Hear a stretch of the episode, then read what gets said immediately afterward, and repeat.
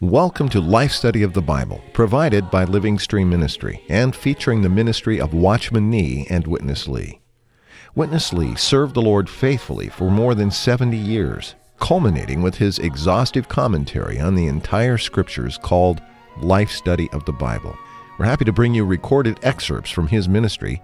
At the end of the program, we'll give you the website where you can find out more about the remarkable ministry of these two men. But for now, we hope you enjoyed today's program. After the giving of the Ten Commandments in Exodus chapter 20, the Lord continued for three more chapters to give item after item of regulations regarding man's relationships. These added items are called ordinances. Many, if not most, seem to us to have nothing whatsoever to do with us as New Testament believers. They deal with such things as treatment of slaves and the ancient feasts and rituals of Jewish religion, and even such things as not boiling the kid in its mother's milk. So, how do we as Christians regard these Old Testament details? Do we just skip over and dismiss them? Or, in the light of God's New Testament ministry, is there a real and meaningful application of these items for us? Francis Ball has joined us again.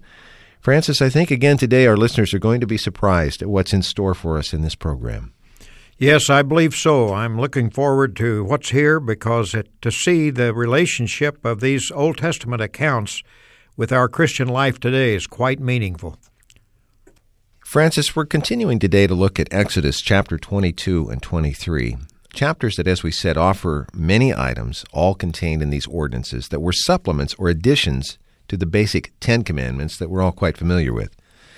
In an earlier message, Francis, we heard that though we cannot directly see Christ in the ten original commandments, these supplemental ordinances contain all of the rich details of Christ. What do we mean by this kind of speaking?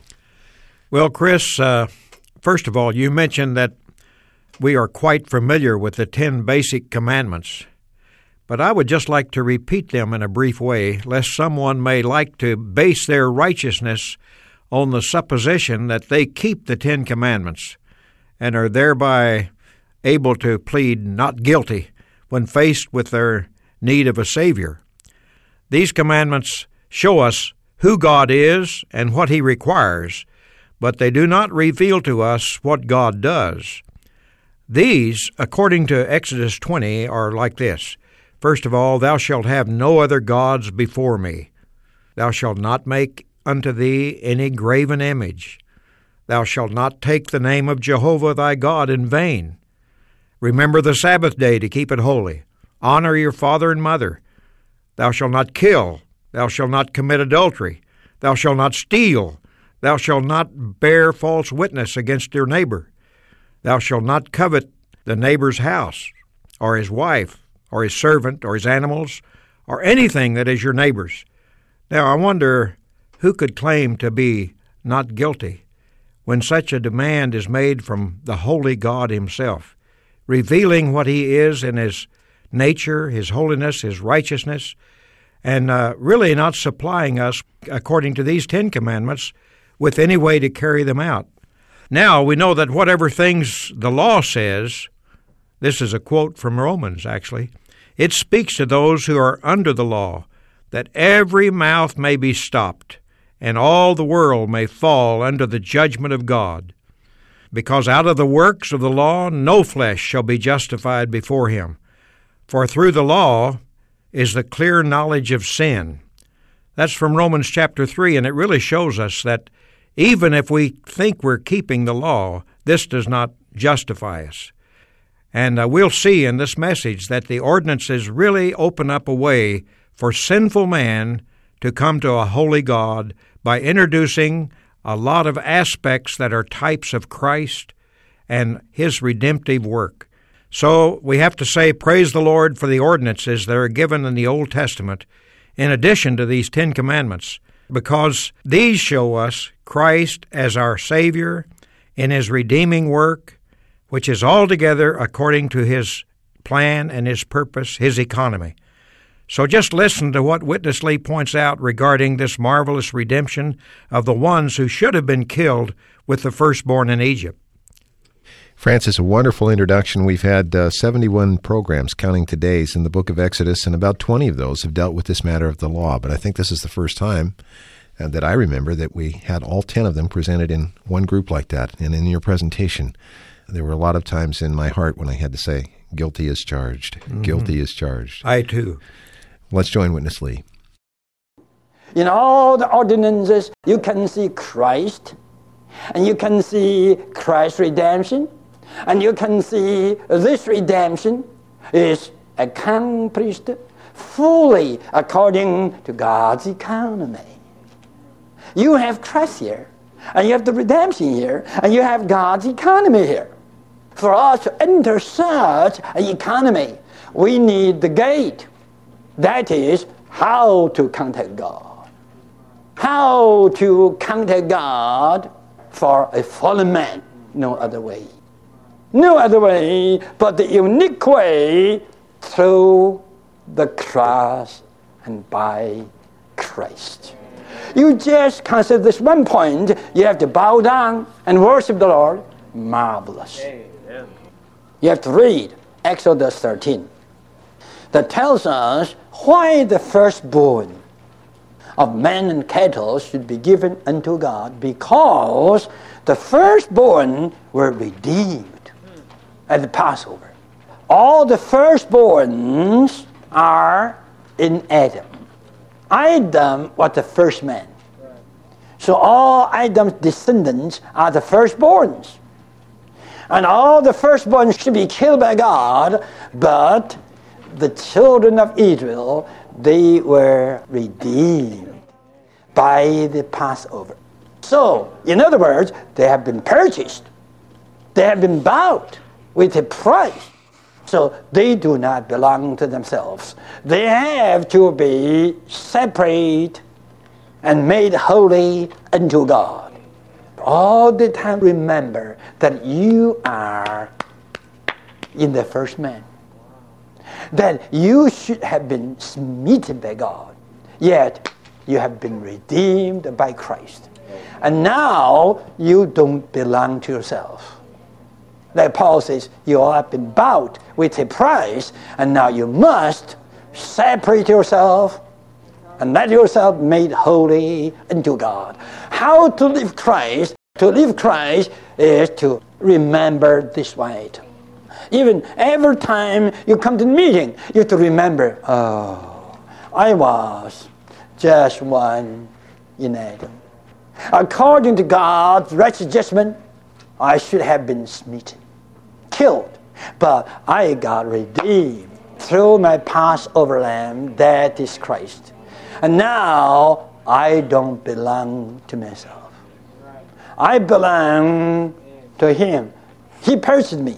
Now I must be separate unto Him and made holy for Him.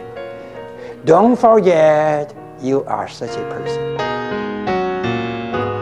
Francis, Exodus 22, verses 29 and 30 say, You shall not delay to offer the fullness of your harvest and of the outflow of your presses. The firstborn of your sons you shall give to me. You shall do the same with your oxen and with your sheep. Seven days it shall be with its mother. On the eighth day you shall give it to me. In this ordinance, Francis, we see something very meaningful regarding the firstborn, both of man and of their cattle. Francis, this matter of the firstborn was also the subject of a well known story earlier in Exodus, the Passover. What's the connection between these two passages? The connection, it seems to me, Chris, is in the word firstborn. Because actually, all of us came out of Adam, and we could say that we're the firstborn.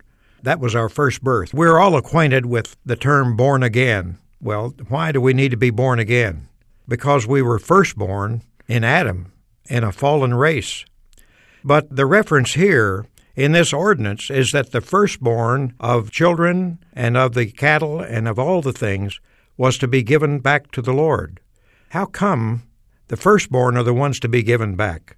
Because the firstborn were the ones that were taken by the judgment of God in Egypt. The only thing that saved them from being judged and being killed by the death angel was the fact that there was redemption. There was blood on the doorpost of the Israelites, which saved the firstborn in that house from being taken. So now these firstborn really belong to the Lord.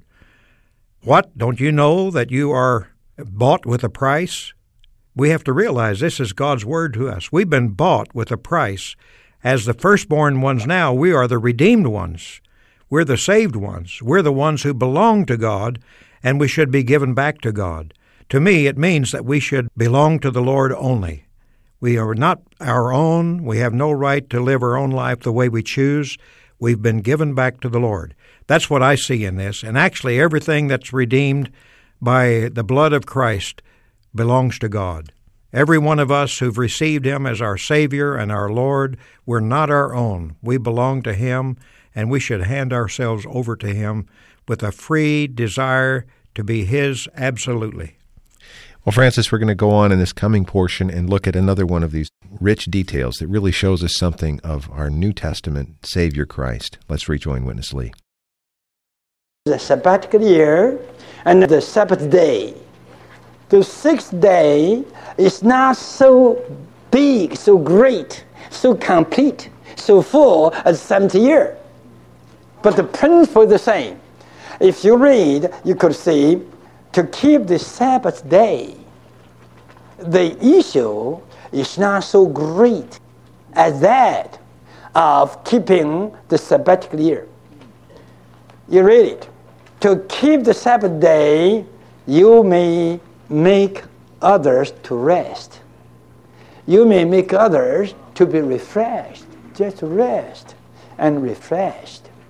But to keep the sabbatical year, you make others to have food.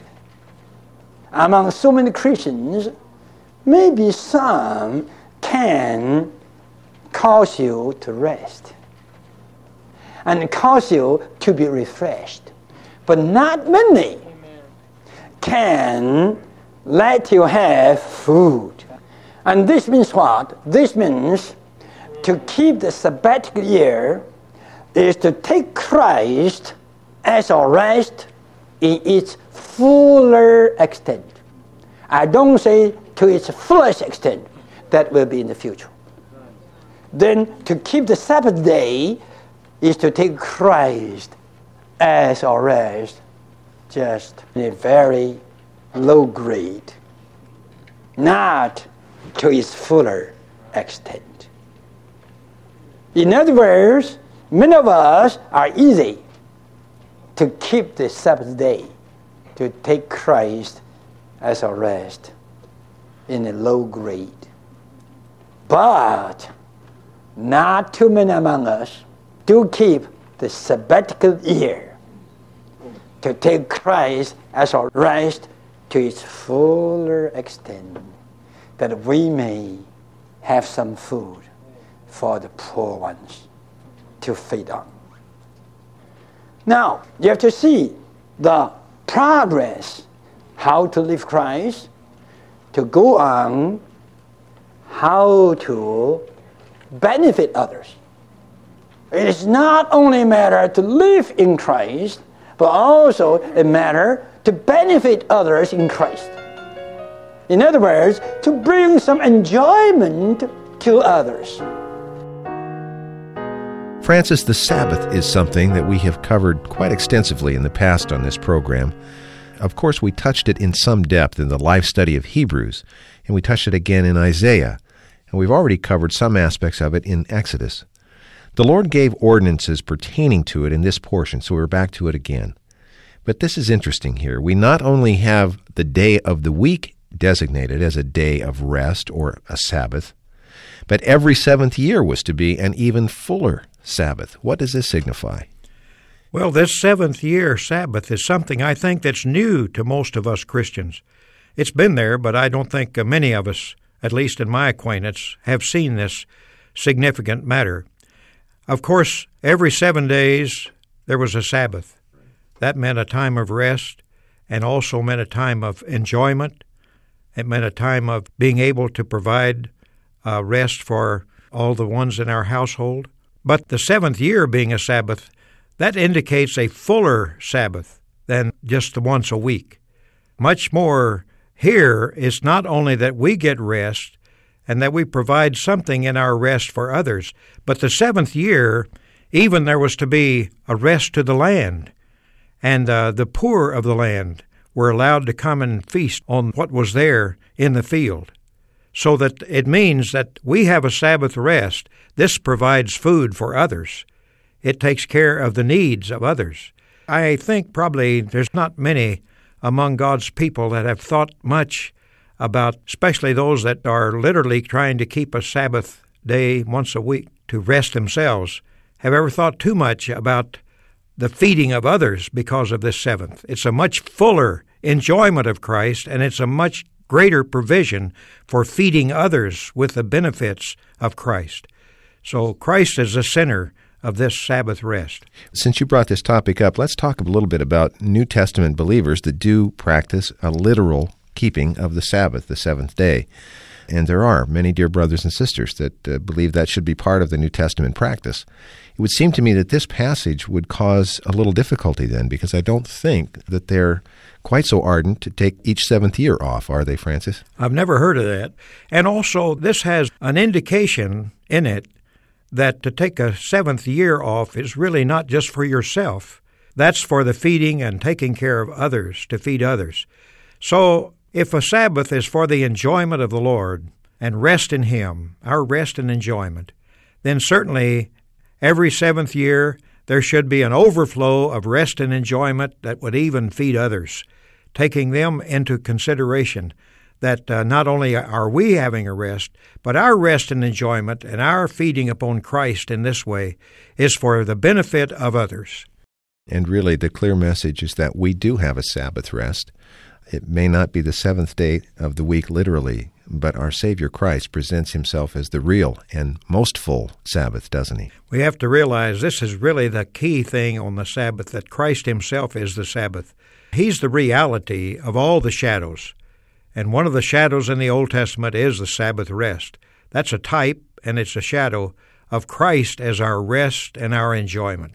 Francis, let's go back to Witness Lee. Three feasts every year. Now you reach the enjoyment of the triune God. You reach the enjoyment of the triune God. God doesn't say four seasons, but three feasts. And you consider about the first feast of unleavened bread. This is the continuation of the feast of Passover. Actually, there's two feasts the feast of Passover and the feast of unleavened bread are one. Who is involved the most in this unleavened bread feast? Christ. Even 1 Corinthians 5 7 says, Our Passover Christ has been sacrificed. And now we keep the feast of unleavened bread. Amen. This is Christ. Then the feast of harvest, second feast yearly, is just Pentecost.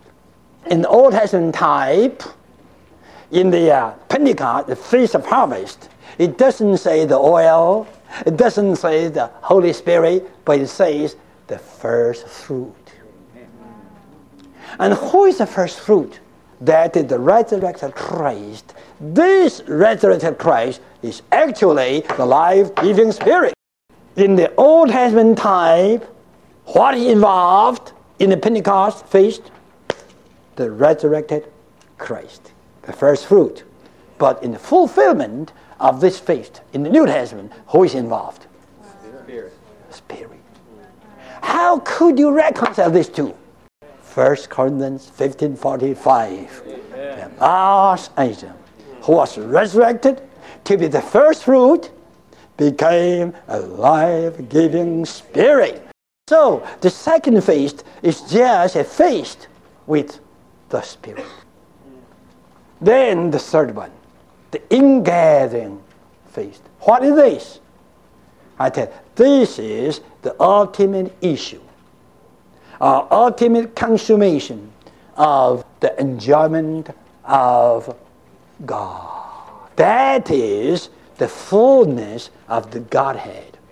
That is the fullness of the Father. For eternity. And this feast is called the Feast of the Tabernacle. We all know the Feast of Tabernacle signifies the time in the new heaven, new earth. For eternity, we will enjoy the fullness of the Godhead. Now, you have to realize these three feasts signify the full enjoyment of the triune God in Christ. We have the first feast to have the seed sown. That is Christ. Then we have the second feast to have the harvest. That is the reaping of Christ as the life giving spirit. And this harvest will last long.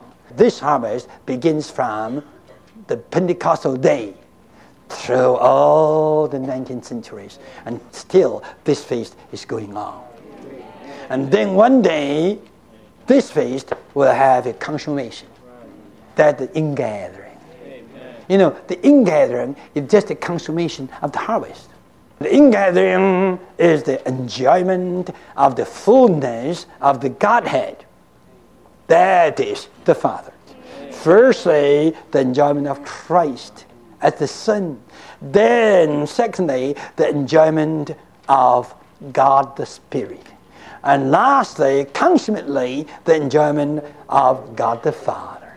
Hallelujah. Amen. We are here enjoying Him. Enjoy, enjoy, feast after feast, year after year. Francis, the children of Israel were given three main feasts a year for their enjoyment. By now, it's obvious that nearly every item spoken of in books like Exodus has a spiritual implication and significance for us. How about these three feasts? What do these typify in our experience and enjoyment of God? Well, overall, these three feasts typify that our whole life is a life of feasting. The Christian life is not a life of doing, not a life of working. Our Christian life is a life of feasting. And what is our feast? Our feast is Christ. That's exemplified in the fact that He is our Passover feast, which is the first day of a longer feast which is the Feast of Unleavened Bread. And that feast means that we enjoy Christ in his sinless life for our whole lifetime. That those seven days, beginning with the first day, which is the Feast of Passover, actually, those two are just one feast.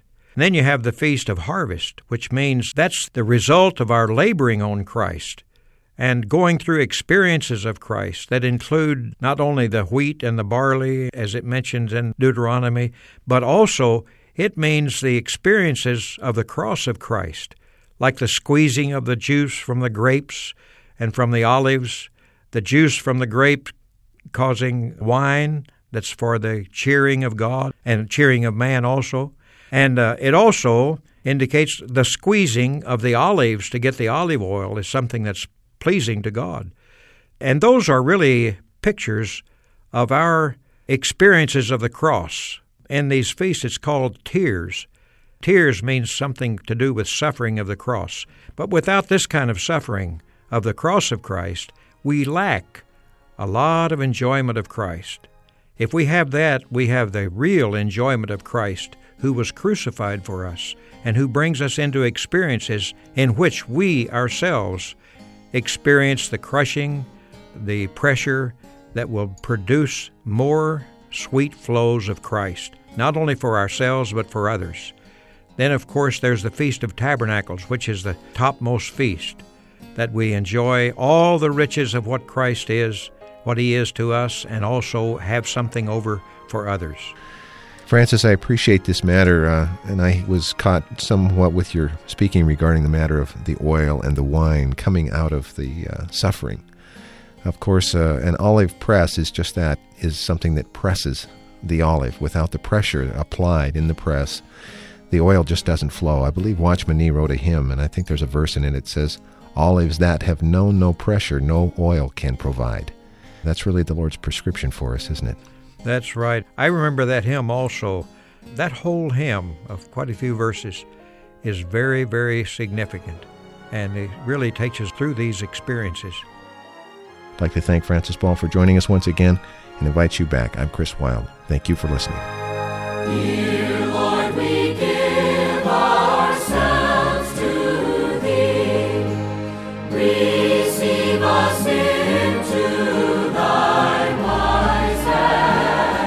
Thank you for listening to Life Study of the Bible with Witness Lee, brought to you by Living Stream Ministry.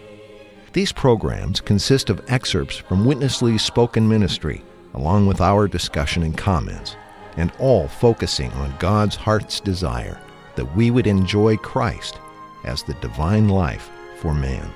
There are more than 1,700 programs like this one available online free of charge that you can download, stream live, or add to your podcast subscription. Just visit our website, lsmradio.com. That's lsmradio.com. You can also reach us by email, radio at lsm.org. Thanks for listening today.